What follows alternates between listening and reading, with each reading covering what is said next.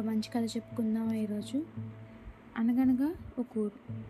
ఆ ఊళ్ళో రామయ్య అనే వ్యాపారి నివసిస్తూ ఉండేవాడు. కాలం కలిసి రాక అతని వ్యాపారం దివాలా తీసింది.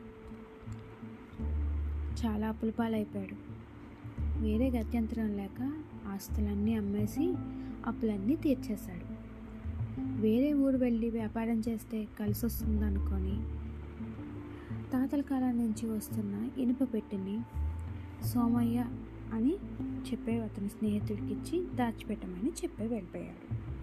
కొద్ది కాలానికి రామయ్యకు వ్యాపారం చక్కగా సాగడం వల్ల డబ్బులు సంపాదించి ఆస్తులన్నీ కొనుక్కున్నాడు.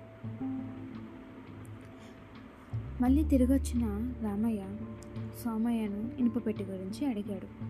సోమయ్యకి మాత్రం ఆ ఇనుపపెట్టిని తిరిగి ఇవ్వడం ఇష్టం లేదు. దాంతో అయ్యో అది అటుకు మీద పెట్టాను. ఎలుకలు కొట్టేశాయి అన్నాడు.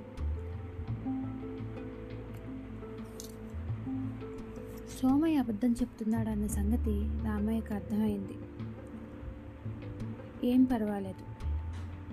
పోనీలే అని అనేశాడు.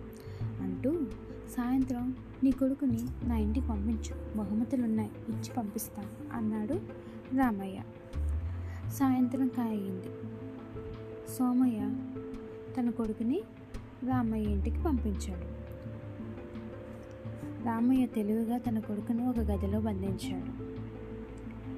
ఎంత సమయం దాటినా కొడుకు రాకపోవడంతో సోమయ్య రామయ్య దగ్గరకు వచ్చి కొడుకు గురించి అడిగాడు.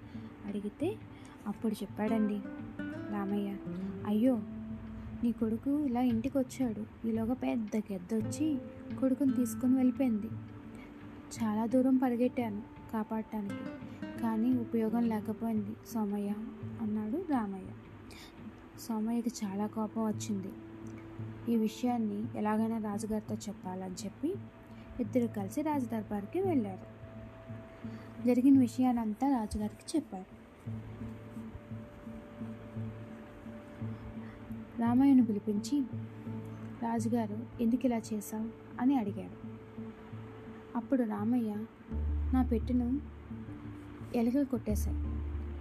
అది నిజమైనప్పుడు తన కొడుకుని గద్ద ఎత్తుకెళ్ళిపోవడం కూడా నిజమే అవుతుంది కదా?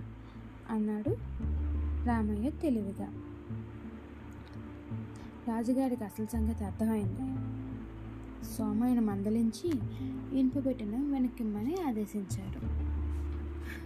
అలా అబద్ధం చెప్పిన సోమయ్యకు బుద్ధి చెప్పాడు రామయ్య. కథ కంచికి మన నిద్రలోకి. Good night.